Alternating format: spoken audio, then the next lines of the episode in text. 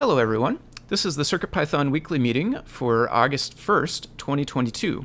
This is the time of week that we get together to talk about all things CircuitPython. My name is Tim, and I am sponsored by Adafruit to work on CircuitPython. CircuitPython is a version of Python that's designed to run on tiny computers called microcontrollers. Uh, CircuitPython development is primarily sponsored by Adafruit, so if you want to support them and CircuitPython, consider purchasing hardware from adafruit.com. This meeting is hosted in the Adafruit Discord server. You can join anytime by going to adafru.it slash discord. We hold the meeting in the CircuitPython dev text channel and the CircuitPython voice channel. Uh, this meeting typically happens on Mondays at 2 p.m. Eastern Time, 11 a.m. Pacific Time, except when that coincides with a U.S. holiday. In the notes doc, there's a link to a calendar that you can view online or add to your favorite calendar app. Uh, this calendar will contain the dates of all the meetings, especially the ones that do end up changing. Uh, we'll send out notifications of the upcoming meetings via Discord. If you'd like to receive those notifications, uh, ask us to be added to the CircuitPythonistas role on Discord.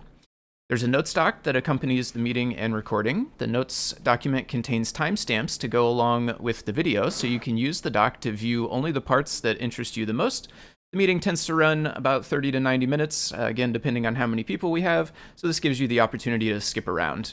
After each meeting, we post a link to the next meeting's notes document on the CircuitPython dev channel on the Adafruit Discord. Check the pinned messages to find the latest notes doc, uh, and you can add your notes for the following meeting. Uh, and you can do that throughout the week as well. Those go up uh, typically within a day or so after the meeting occurs, so you can actually put those in throughout the week if you like. Uh, if you wish to participate but you cannot attend, you can leave hug reports and status updates in the document for us to read uh, aloud for you during the meeting. The meeting is going to be held in five parts. The first part is community news. This is a look at all things CircuitPython and Python on hardware in the community. It's a preview of the Python on hardware, uh, excuse me, the Python on microcontrollers newsletter. The second part is the state of CircuitPython, the libraries in Blinka. This is a statistical overview of the entire project. It's a chance to look at how the project is going by the numbers, uh, separate from what we're all up to. The third part is uh, the Hug Reports section. This is an opportunity to highlight the good things that folks are doing, take time to recognize the awesome folks in our community and beyond. Uh, the fourth part is status updates. Status updates is an opportunity to sync up on what you've been working on take a couple of minutes to talk about what you've been doing since the last week and what you'll be doing, uh, you know, in the next week until the next meeting. And then the fifth and final part is in the weeds, and this is an opportunity for more long form discussions. These can come out of status updates or be identified ahead of time as too long, uh, and that covers how the meeting will go. Um, I did not catch maybe Scott. I think maybe you're unmuted. I didn't catch actually who it was that coughed, but um, let me see here. Okay, so yep, that's how the meeting will go. Uh, with that, we will do uh, community news next. So let me start taking timestamps and get to our community news here. Uh, let's go there. Timestamp. Okay, first item in community news is a new milestone for the CircuitPython project. So we reached 300 Adafruit CircuitPython libraries recently. Uh, this is a major milestone. Adafruit has now written 300 Adafruit uh, libraries, CircuitPython libraries, um, interfacing to CircuitPython with, and these cover drivers, uh, helper functions, and more. Um, just a, a, reminder to everyone, you know, Adafruit invests time and money into providing free open source code to help you use the Adafruit's products and much more um, in the hope that you will buy some project gear from Adafruit so you can support the efforts of developing libraries and more by purchasing hardware uh, from adafruit.com. And there is a link here to the Adafruit blog, which does contain a couple of additional details if you want to check it out. Next up is uh, from the GitHub blog.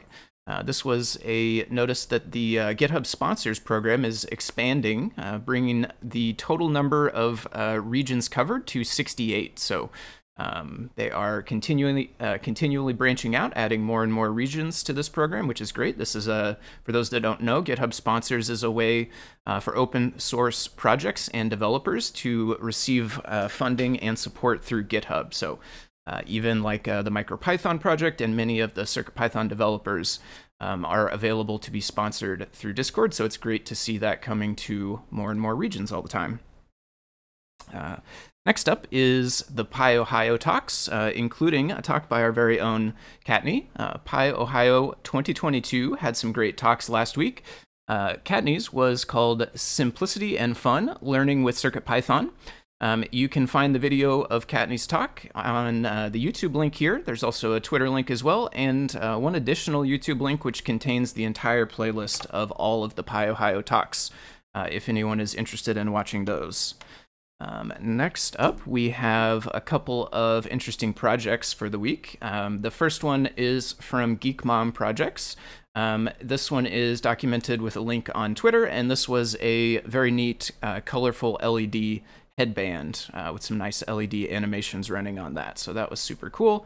And the other one, which I've uh, grabbed here that I thought was really neat, was uh, a project using the Adafruit Matrix portal uh, as sort of a display to show live blood sugar data from a Bluetooth enabled uh, blood sugar monitoring system. So it would pull the data from this little patch on the user's arm, send it to the phone, the phone would send it to the server, and then the Matrix portal uh, was able to pull that data out of the server using some API and show it on the display.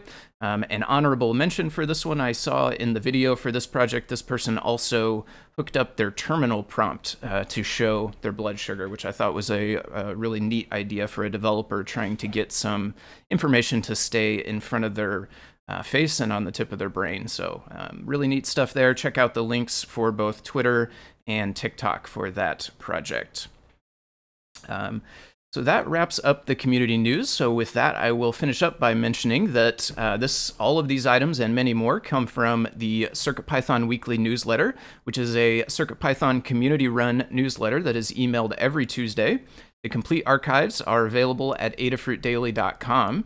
Uh, it highlights the latest Python on hardware related news from around the web, including CircuitPython, Python, and MicroPython developments. Uh, to contribute your own news or projects, you can uh, edit next week's draft on GitHub and submit a pull request with those changes. Uh, or if you uh, are not as familiar with GitHub, you can also just tag a tweet with hashtag CircuitPython on Twitter or email to cpnews at adafruit.com in order to submit those newsletter ideas. So next up, we will have the state of CircuitPython, the libraries in Blinka. I will read the overall section here. Let's get some timestamps in. So overall this week, uh, across the entire project, we had 42 pull requests merged by 20 authors, uh, which is uh, really nice to see. A couple of names which I do not recognize, and these might be newer folks or uh, less frequent contributors, or perhaps even just people that I don't recognize. But these were some folks I wanted to highlight, uh, and those are, let's see, Anne Miuov, uh, Carl F.J., uh, B.W. Shockley, R.U. Dine, Victor Wiz, GWN Dan, uh, Andy Warburton. Uh, and again, those are names that I don't recognize, so perhaps newer or less frequent contributors. Thank you to all of them, as well as everybody else listed here who made contributions to CircuitPython uh, or the libraries or Blinka this week. Um, we had uh, 10 reviewers this week. Uh, looks like the usual suspects there. Uh, we had 37 closed issues by 12 people, with 23 issues opened by 14 people. Um, so that covers the overall stats. Next up, I will pass it over to Scott uh, if you are available to tell us about the core. Totally. All right, so numbers for the core. We had 22 pull requests merged from 14 different authors. So thank you to all of our authors. I won't double thank uh, the new folks, but thank you. You know who you are. Uh, we had three reviewers, myself, Dan, and Jeff. So thank you to all our reviewers. We're also always looking for reviewers, uh, both for the core and more broadly. So if you want to jump jump into reviewing, uh, go ahead and raise your hand, and we'd love to level you up um, because the more reviewers we have, the more authors we can support. Uh, pull request wise for the core, we have 18 open pull requests. Uh, six of those look like they're more than 100 days old, so we should uh, take a look at those. Um, and kind of linear from there. Uh, as always, please take a look at any pull requests you're involved in and close the ones uh, that are stale or don't have anything actionable, that sort of stuff. Uh, I think a number of these are also board specific. So if you do have a collection of dev boards, um, take a look at the PRs and see if you have any of the boards that are there. um, that can be super helpful too. Uh, issues wise for the core, we had 12 closed issues by five people and 13 opened by seven, so we're net up one for a total of 555 open issues. I feel like there's a 555 timer joke in there somewhere.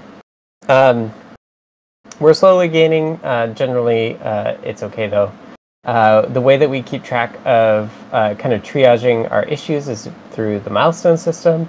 Uh, we currently have 54 open issues for the 8.0 milestone, which is a lot, um, especially since we have gone through that.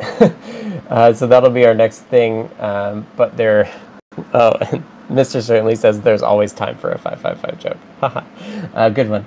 Um, and then we have 477 open long-term issues, which are the things that aren't super priority for us uh, who are paid by Adafruit to work on. Um, that's it for the core. All right, thanks, Scott. Uh, no problem. Next, next, up, I will pass it over to Kattni to tell us about the libraries.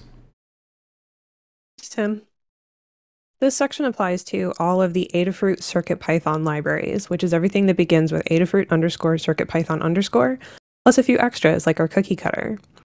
We had 18 pull requests merged from seven different authors and nine different reviewers. Uh, the oldest pull request we merged was eight days old.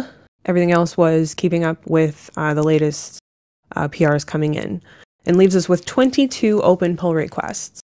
In terms of issues, we have 25 closed issues by eight people and 10 opened by nine people, which is remarkable both because we are down quite a bit, but also because it was nine people that opened 10 issues. I'm really happy to see that many people involved, uh, leaving us with 658 open issues. 176 of those are good first issues.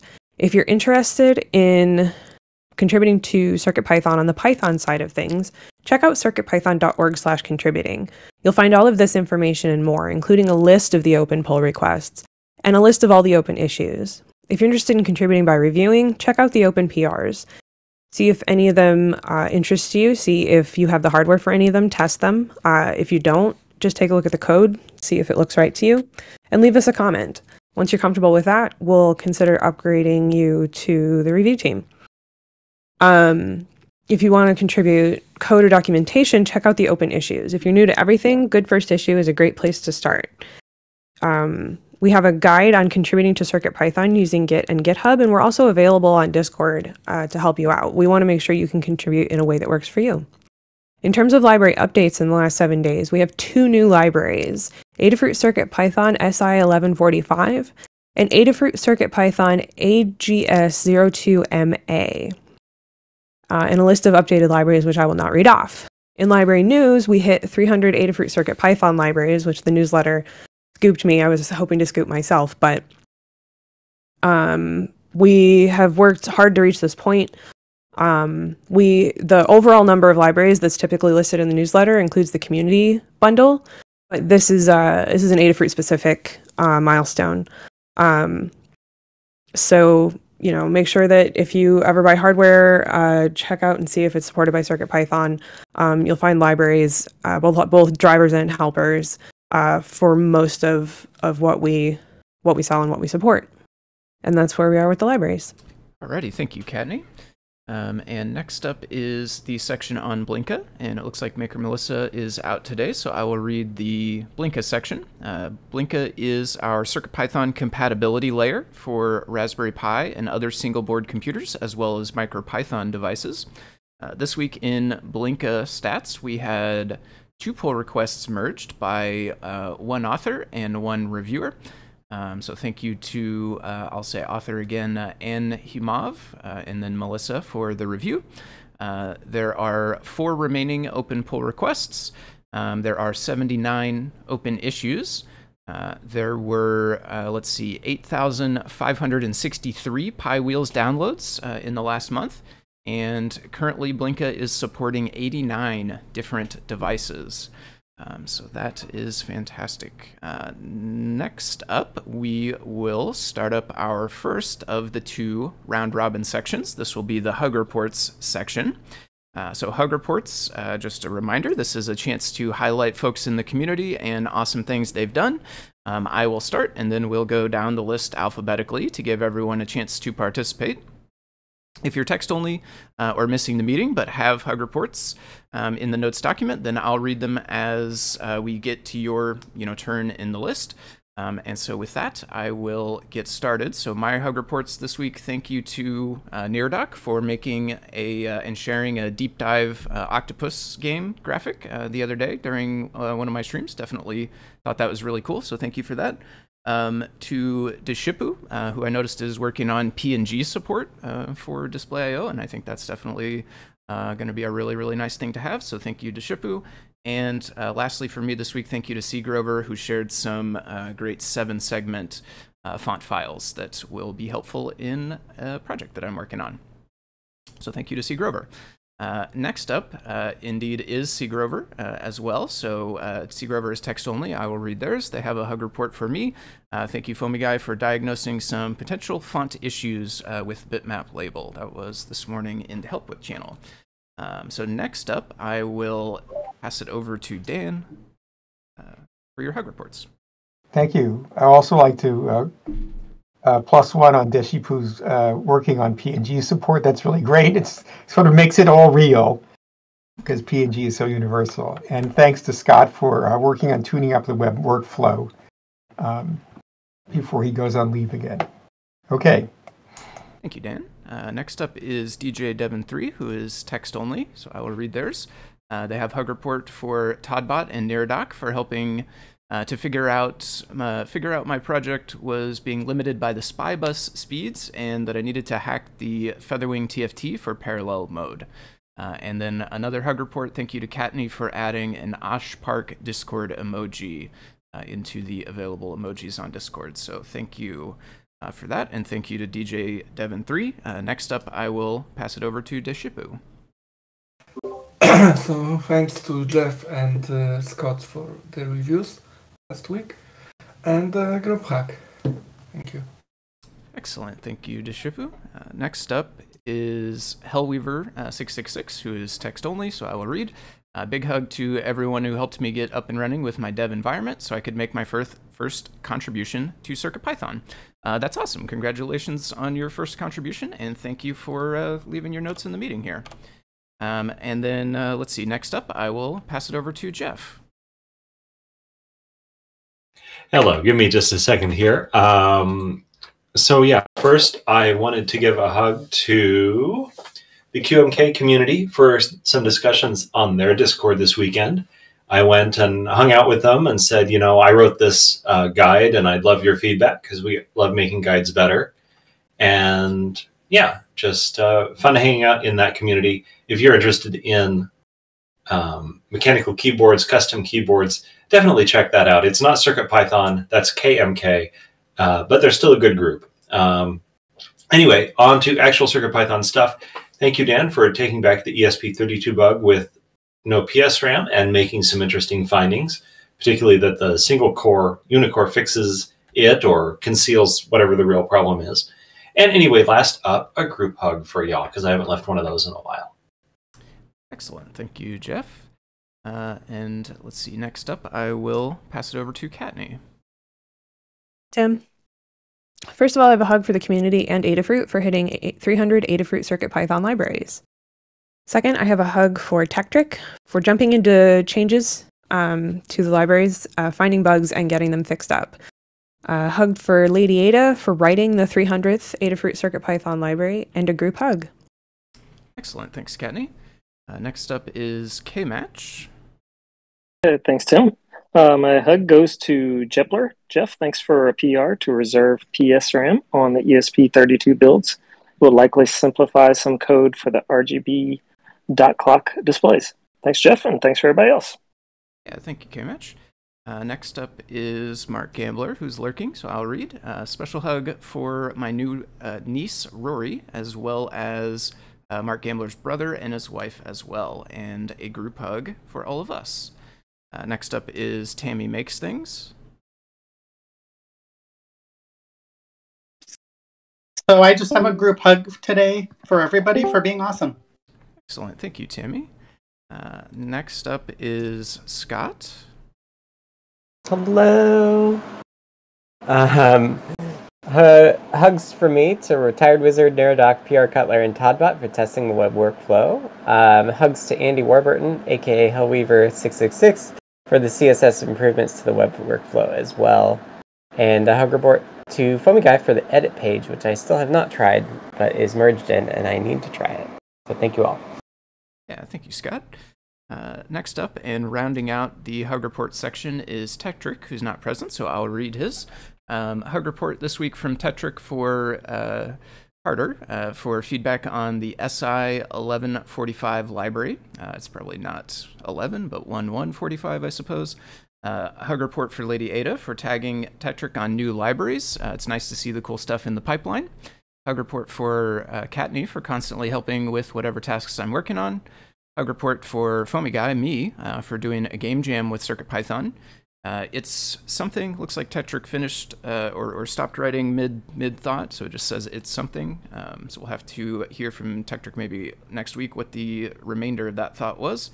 Um, and then uh, lastly, Tekktrik did uh, leave a group hug for everyone. Uh, so thanks to Tekktrik, and thank you to everyone who participated in the hug report section.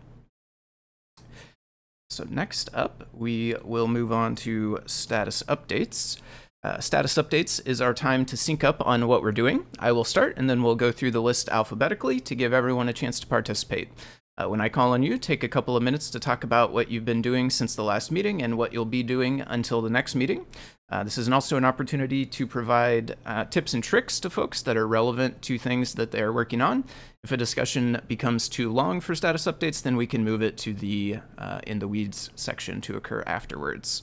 Um, so I will get us going first. Uh, my status updates for this week, let's see, or I should say last week, uh, I pared down the uh, embedded web workflow uh, editing page to the most basic version with no uh, dependencies, so it can work uh, by itself without internet connection or any other libraries. Um, this past week, we had the official kickoff, both the post and the video for the Hack Tablet giveaway. Um, the first couple of winners will be selected this week, so if you're interested in winning one of those uh, hack tablets, there is still a couple of days to get in uh, for the first drawing. Um, and then I also had uh, this week I was working on, or last week I should say, working on the uh, Octopus game. Specifically, uh, I put in some high score functionality using both the SD card uh, and, or I should say, you know, either SD card or the uh, NVM storage. So uh, if you enable one of those two, the game will keep track of uh, the highest four scores uh, over the time that you play it and show them back to you. Um, also did a couple more of the guide pages for that last week, and am hoping to wrap that one up this week, the guide for the uh, Octopus game. Um, this week, a couple other things that I'd like to get going are uh, starting the library for the Hack tablet, um, and then um, just a heads up to uh, people who watch the deep dives on Friday evenings, I'll be on vacation uh, this upcoming weekend, uh, including Friday, so I will not be uh, doing a deep dive stream this week. So um, I will mention if uh, anyone else is interested. I think, um, you know, back early on, I started filling in for deep dives when Scott was taking days off. So uh, if anyone else is interested in streaming on Friday, I'm sure we could, um, you know, put a link in the Discord and all of that. I might actually be able to do it. I'll double check. Okay. Yeah, sounds good. Mm-hmm. Yep. Uh, next up in the status updates, we've got uh, C. Grover, who's text only. Uh, C. Grover commenced work on the Clue Coffee Scale, uh, which is a NAU 7802 ADC Learn Guide. Um, they wrapped up four project enclosures this week uh, sawing, routing, thread tapping, and painting. Quite, quite a lot of work, it sounds like. Uh, fingers are hoping for less than three band aid experience. Um, and lastly, going back into the studio to track some new songs next week. Uh, so excellent. Thank you, C. Grover. Uh, next up, we will hear from Dan. Okay, a minor thing. Um, uh, we found that the builds were failing because um, GitHub was uh, deprecating um, Mac OS 10 builds. Uh, so uh, I updated that to 11. And then what they do is they do these brownout periods where when they're about to discontinue something, they turn it off temporarily so that your jobs will break temporarily and then you'll do something about it. And they do that several times to like make you pay attention.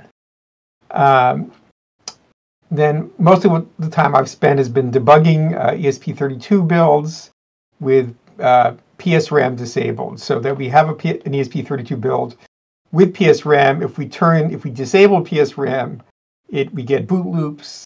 Um, Jeff found that if you pretend that you have PSRAM but you have a do auto detect, that works, but it sort of reserves the pin. I was trying to do it a different way so it wouldn't reserve the pin, and I found that I found out exactly where the problem is, uh, but it doesn't mean I know why it's happening.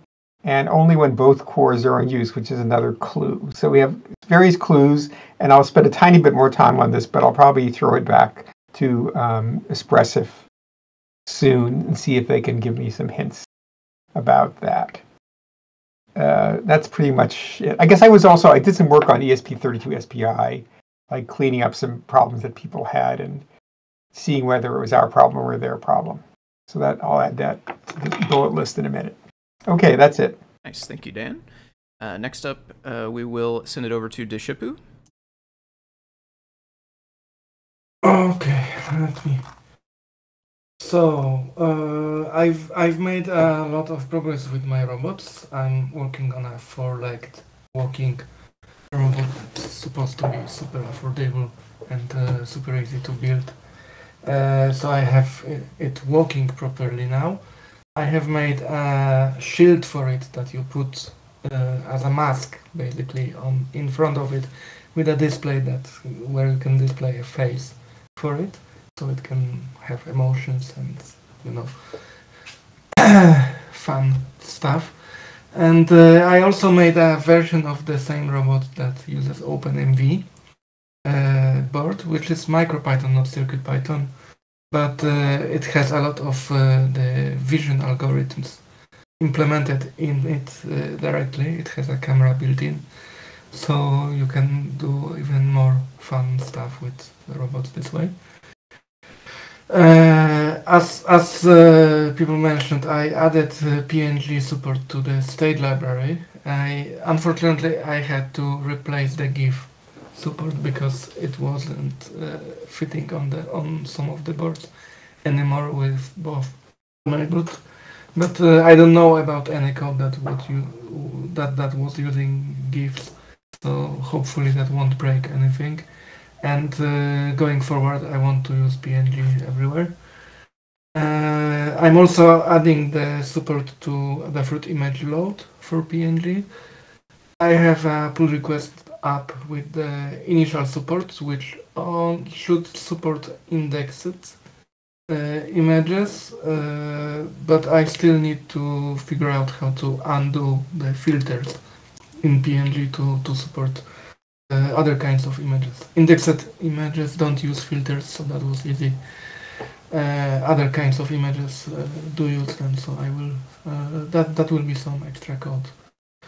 And uh, yeah, and I also uh, finished with this sensor I mentioned last week, but I still have to read the tutorial on how to start a new library for the CircuitPython. I haven't done it since a while and you know learn to use Kutter and so on. So that's uh, and that's all. Thank you. Yeah, thank you, Deshipu. Yep, and definitely um, check out the cookie cutter guide. Luckily, they uh, that process makes it nice and easy to spin up a new one. Um, next up, we will hear from Jeff. Hello again. So uh, both last week and this week, I'm doing stuff with the ESP32 family of microcontrollers and cameras. So uh, we are going to change it up, and uh, rather than be based on the code that I primarily wrote myself, we're going to base it on Espressif's official library for cameras called ESP32 Camera.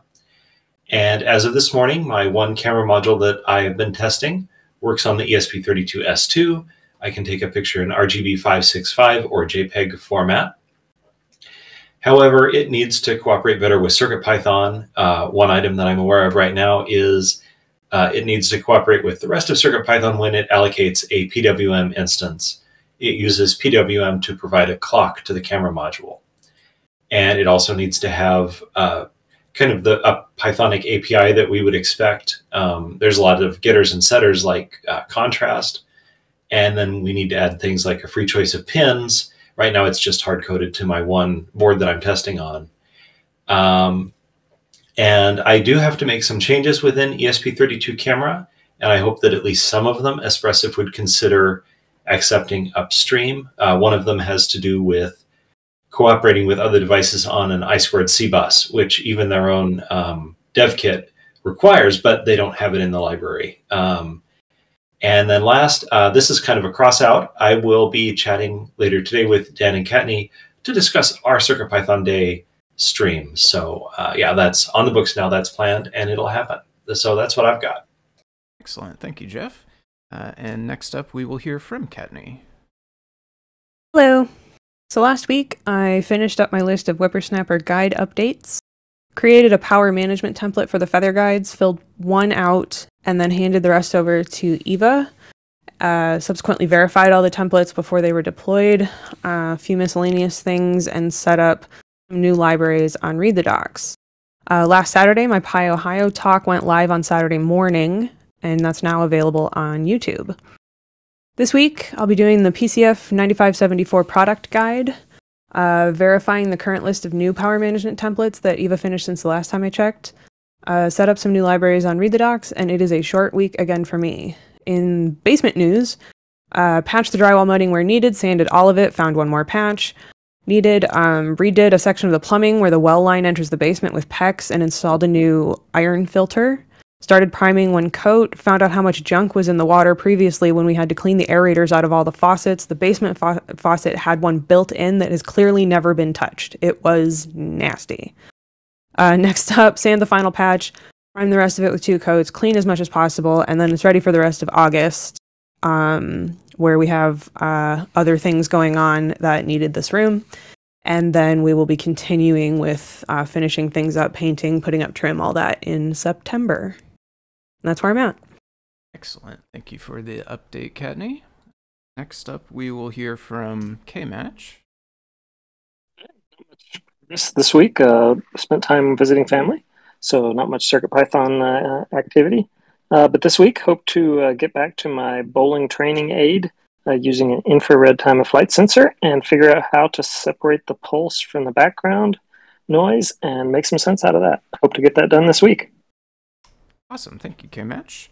Uh, next up, let's hear from Tammy Makes Things. Thanks. So last week I worked on debugging my Matrix Portal display status board that I'm trying to build to display the status from our CI CD system at work. Um, this week I'm hoping to finish that up and get it tested and release the code. Um, I hope to have some time to do some PR reviews, and I'm thinking about what I want to do for uh, Circuit Python Day. That's what I got. Excellent. Thank you, Tammy. Uh, next up, we will hear from Scott. Hello. Uh, okay, I have a laundry list of stuff. Uh, I made improvements to the C3 serial. It no longer drops uh, transmitted characters. It also enters the REPL quickly, um, which is awesome. Uh, turning on the Wi-Fi leaves USB active, which is a bug that we saw on the S3 as well. Um, so I had to fix the IDF for that. Um, I fixed WebSocket handling of frames that are over 125 bytes. Uh, Retired Wizard found this bug, and it was easy to fix. Um, I merged in web workflow responsiveness fix and changes to the title bar to, li- to limit how often it was sent. Basically, to improve responsive responsiveness as I had had it, I was sending the title bar a bunch. So now it should send it less. Uh, I also merged in changing the web workflow port and dynamic reload of settings. So if you like save the .env, it should be able to go in and like change the port kind of as you do it. So you don't have to hit reset or anything. Um, working to enable the web workflow on the ESP32, and I'm adding a couple more boards, including the Odroid Go, which is pretty fun. Um, it's like a Game Boy esque sort of thing, which is neat. Um, this week, I'm fixing more bugs, including the fact that the title bar doesn't update enough, um, which is unfortunate. And then I'm working with Antonio on adding FileGlider web support, which is uh, on Android to start, which is really neat and interesting. Uh, being able to talk to CircuitPython devices and discover them from an Android app, which is really neat. and then also working with Melissa on the code.circuitpython.org stuff. Uh, so that's it for me. And let me know if you have uh, any bugs and stuff, because I think I have three weeks uh, left before I'm on leave. Excellent, great, uh, great stuff as usual. Thank you, Scott. Um, Lastly, for the status updates, I will read uh, status updates. So last week, uh, did some final touch-ups uh, and test run of the PyProject.toml generation and switchover scripts. Uh, everything looks ready to go for next week. Um, next item, Tekktrik added the AGS02MA gas sensor to the Adafruit bundle as well as touched up the SI1145 library and submitted a PR for additional functionality to that library. Uh, this week, uh, Tekktrik's item says on vacation all uh, all over the Northeast United States, uh, so we'll resume next week. And that is the final status updates. So with that, we will move on to our fifth and final section, uh, in the weeds. Uh, in the Weeds, just as a reminder, is an opportunity for more long form discussions. These can either come out of status updates um, or be identified ahead of time. Uh, if you do have in the Weeds topics and you haven't put them in the document already down at the bottom, please go ahead and do that while we read through the first couple. Um, so with that, our first item in the weeds is from DJ Devon 3, who is text only, and it says, let's see, custom USO N8 to SOIC8 PCBs. Uh, USO Nuva chip arrived, which is a 15 millimeter adapter board for the Bluefruit Sense. Uh, to use this board, I need to add a PR for the Bluefruit Sense to allow 16 megabytes Cypress flash chip in ports board and NVM TOML.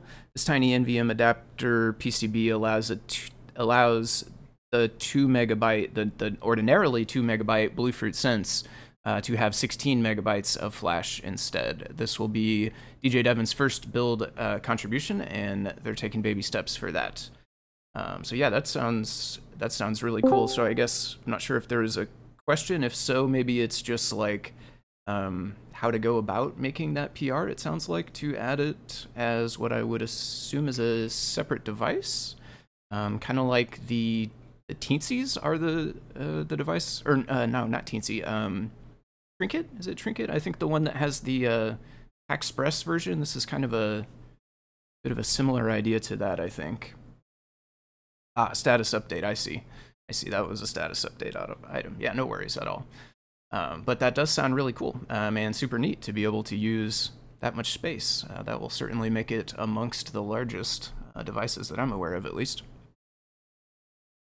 Um, so let's see. Next up, we have a uh, Weeds topic from Tekktrik, who is not present for now, but this says the design guide recommends using Adafruit bus device where possible. Uh, but what about Adafruit register? It uh, may make it harder for smaller boards to use, but it handles the abstraction of bit shifting and whatnot for code safety.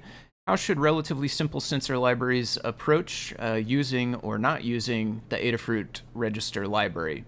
Um, and there are a couple of links here to some PR or APR, uh, which was the context for this discussion, as well as the uh, actual docs, uh, the design guide docs, which I assume are where it mentions what Tekktrik said, which was about using bus device. So it sounds like the idea is basically when to use uh, register versus when to use bus device uh, when you are writing a driver. Um, I mean, I'm I'm biased. I'm biased in that I really like Register the way that it abstracts stuff. There is definitely a tipping point where it will save memory. So imagine you have like two two drivers that both use it. You can actually share code then um, in memory, but it does have a bit more of a impact at the start. Um, it's a little bit more code to import, but generally I would use it if you could. But okay, yeah, and I, I can look at I can look at this thread and apply there too. I agree entirely. Okay. So um, define when you say use it if you could. What is does that mean? Don't use it because there are boards out there that get memory errors when you try to import it. So how do you define use it if you can? Well, it doesn't support um, SPI yet, so that's one. But I mean, I, I think, I I think that's the that's the reference is more like what what it doesn't do, not what it doesn't fit on. I guess what I'm saying, For example, yeah, another issue. Yeah, go ahead. I was gonna say in terms of can, it's just like if the model of the registers in the device match the model that the register library does. Um, So, is there literally an Adafruit CircuitPython device where writing import Adafruit register runs out of memory? It sounds like that's what you're saying, Carter. Yep, Yep, see the link. And it, it's, this has come up multiple times. And that, that one is typical. It's always a library that's like this and it's on a non-express board, etc. Yeah. And my quick look at the TMP 117 datasheet, it's a very simple device. It looks to me like something that could easily be written without having to use the register library. And then it would work on that QtPy. Yeah, I mean, I think there's other things to think think about, right? Like, how maintainable is it to have bus device code scattered everywhere, or I don't know. I I, I think it's easy to. yeah, the TMP 177 Carter is the library's overdone in my opinion. Like you're saying it's a simple device but this driver is not simple. It's not it's not register's fault, it's the fact that the that the driver itself is complicated. Right, but that, that's that's the question, and that's kind of if we can if we can find something we can put into the design guide, Yeah. then we have kind of an answer, and we can always just kind of like a bus device is an easy thing. That's there's like there's a no brainer that that should be used. Register is a little more of a sliding scale. It's like it exists, it has benefits, there's pluses and minuses, and I don't think we have good guidance out there that kind of discusses the plus and minuses in a way where Yeah. One can have to decide when, when it should be employed or not employed. I think that's the wrong question. I think you should always use register, but you should not use it for every register of the device. Right? Like you still for for an individual device, you have to use your discretion on what you implement and what you don't implement. And looking at the TMP example is just like and uh, do, do I did I write this up at one point? It, it's the idea of like, are you reading the data sheet and wanting to expose everything, or are you or are you taking examples and wanting to implement those examples? Right? Like, this is not a the TMP example at least is not a problem of the register library. It's that this library was written to be very complete. Right? There's a lot of code in here that's not Adafruit register related that is in here that arguably doesn't need to be in here. Like, Well, I, I think it's register related. At least to me, it is. Like for example, um, let's see. Well, it's not. It's not the register library itself. Like, there's 150 lines of other stuff, or 100 lines of other stuff. Like convert to integer. This, these, all these enum style things. Like that. That's not Adafruit register's problem. It sounds like in some cases though that before the Oh, oh. library oh. does anything, if you just import register on some devices, that you're already out of RAM. But I don't know. It sounds to me like in that case there's just not enough RAM to really be able to interact with the thing. I'm not sure. Is there actually a case of that? I think that's what I understood from one of these threads. It was mentioned the QtPy. There's a QtPy one. Well, they're using the TMP 117. I think I think this is a huge problem, but I don't think the answer is is hating on Adafruit Register. I think really what we need is we need tooling that tells us how big our driver libraries are. Like how how much RAM do you use at the end of this because there's no feedback loop between driver writing and how much memory something takes. Um, at least there's no automated way that we do that.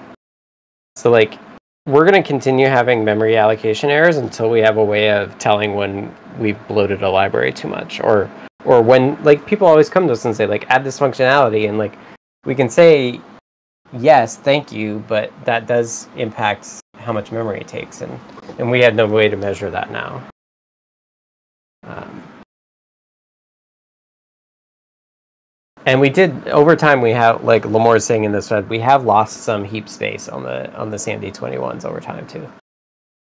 It's not much it's like 3 or 4k but that can make the difference between running out of memory and not. Um,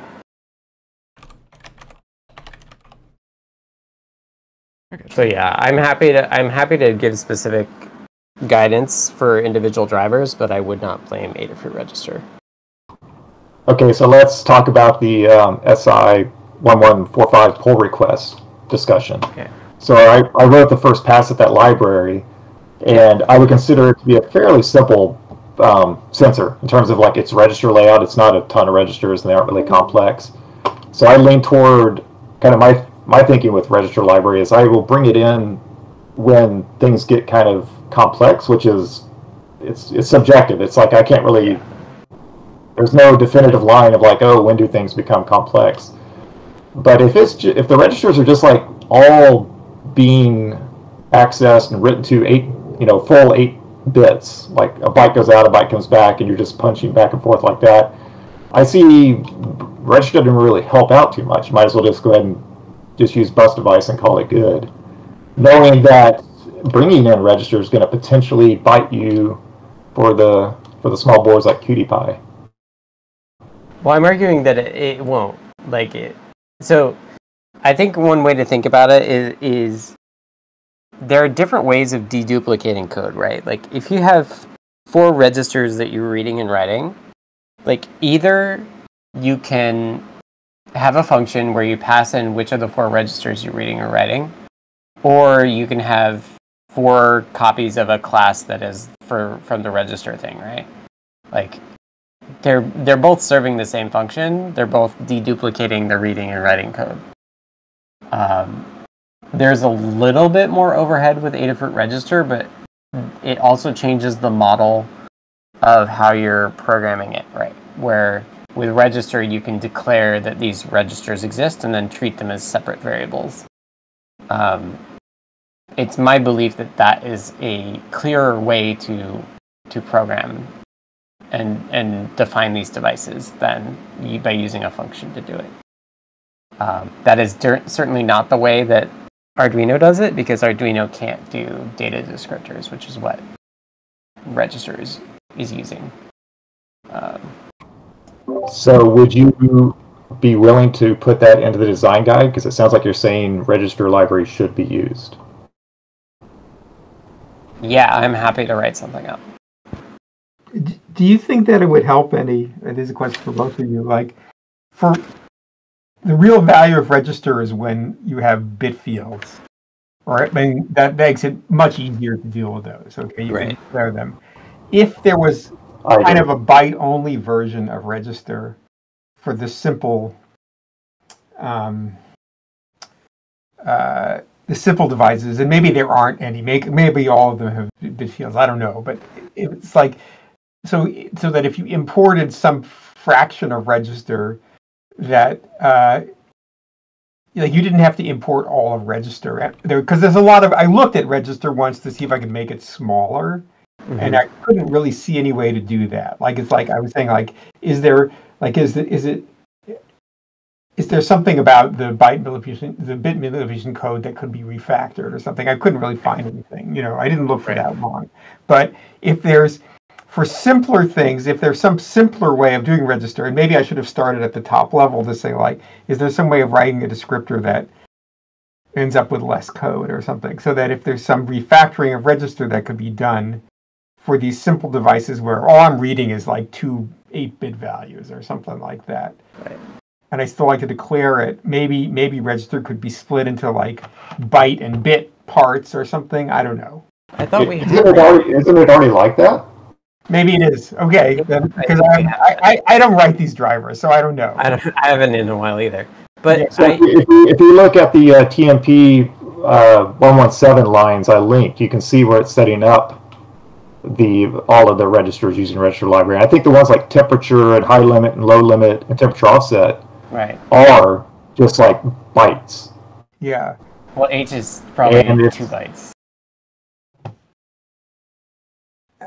I mean, I also think you can save space. Just there's a lot of lot of uh, devices where they're they're really long names are used, unnecessarily long Yes. names, and they're not underscored and that kind of thing. They're not constant. And Yeah, and the, the SI is an example of that. Yeah, Like there's this SI1145 command. Like that's a string that's stored in RAM. Right? Like I think I think this is a tooling problem. It's a tooling problem around explaining why what takes space up in a particular driver and, how code changes impact that. Uh, like there's a lot of this const stuff. It makes it more confusing, but like yeah, you're I don't think register is a problem. I think there are other problems, not register. Which is why I would argue for using register where you can. Okay, that, I mean that's that's fine, but I guess put when you write the um, the design guide stuff, it might be nice to have also some verbiage about how we're going to handle the low memory, um, the memory error issues for like QtPy things, like the the issue for the TMP one one seven, and it's just, it could be as simple as like you need a bigger board. Well, I And if that's it, so be it. I mean, this is the problem. Like, we don't need a bigger board. We need a smaller library, right? So somebody needs to go into this and do the like GC mem free tracking for like, okay, I imported it. Here's how much memory I lost, and go in and figure out how to make it smaller.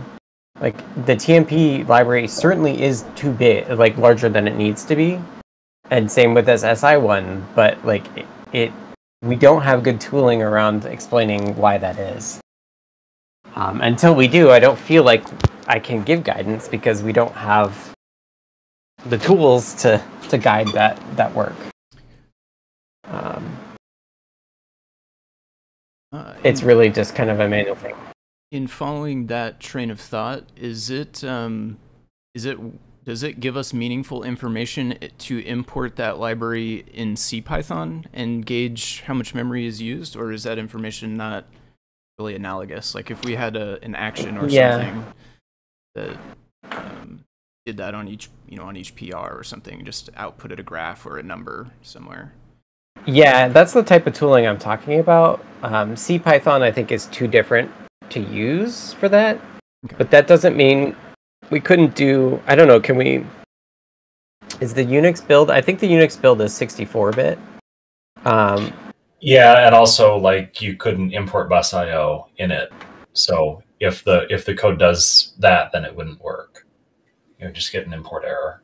uh, well, Blink. Uh, uh, we could, Isn't well, could figure maybe, maybe. we could figure out how to get around that. Um, And you can do a 32-bit Unix build. It is possible. It's just not the default on modern 64-bit systems. Right. I guess I'm just worried that m- measuring memory is going to be different if our pointers are all twice as big. Like we probably want to use the same object representation.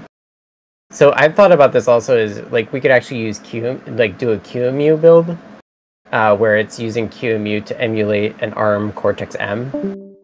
Um, and then importing a library and measuring like we could we could capture the whole heap and we could actually like do some cool visualizations around that too um, to explain how big things are um, that's the type of tooling i wish for like i'd love i'd love to be able to say like this this library on import is 8k or 10k or 14k or it was 12k and now it's 14k Would it be expected that that number would be wildly different from device to device, like different ports essentially? Or if we made that measurement on an RP2040, is it pretty reasonable to assume it's basically going to be the same number on a ESP32S2? Or does that need to be I think it's it's it's gonna be the same basically right like for scripts and stuff where you have fragmentation like that's gonna be impacted by how big the heap is so how many times like you run a garbage collect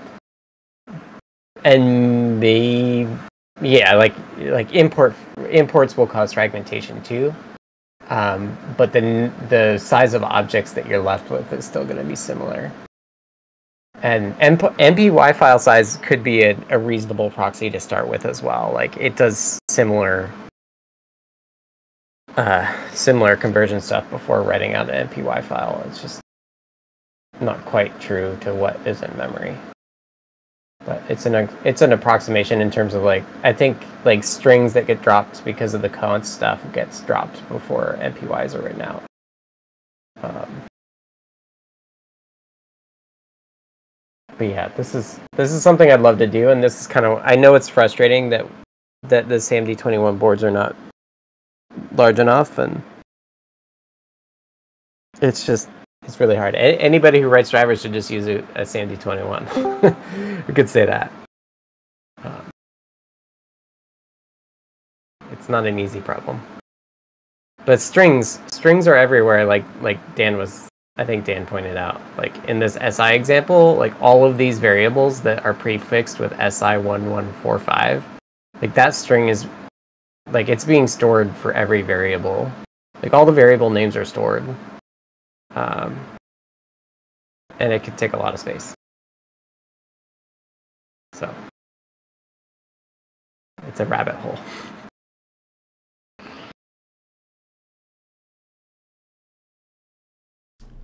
Okay, so it uh, sounds like we have guidance then is kind of to try to use register if possible, and a new a blurb in the design guide maybe will. Yeah, I'll take a look at- It's been a long time since I added anything to the design guide, so I could just do a read over of that. Yeah. I Um, think that'll be the main thing that helps up in the, design guide, because then we could just simply, like like you could right now, if someone was using bus IO directly in a driver, it's very easy to say, please use bus device link to design guide. Whereas right now with register, all we have are mm-hmm. kind of discussions and opinions. right. I mean, this is a So, yeah, discussion. Scott, Scott, please, please update the design guide. I think that'll that's great. Thank you. That'll help a lot. Yeah, I mean, this is a discussion that Tony and I had like early, early, early on. Carter is like when I first did register, we had this debate. It's like if you have if you have three drivers that you're importing and they all do their own reading and writing of bytes, like that's duplicate code. Whereas if you had shared register stuff, then you could actually share it.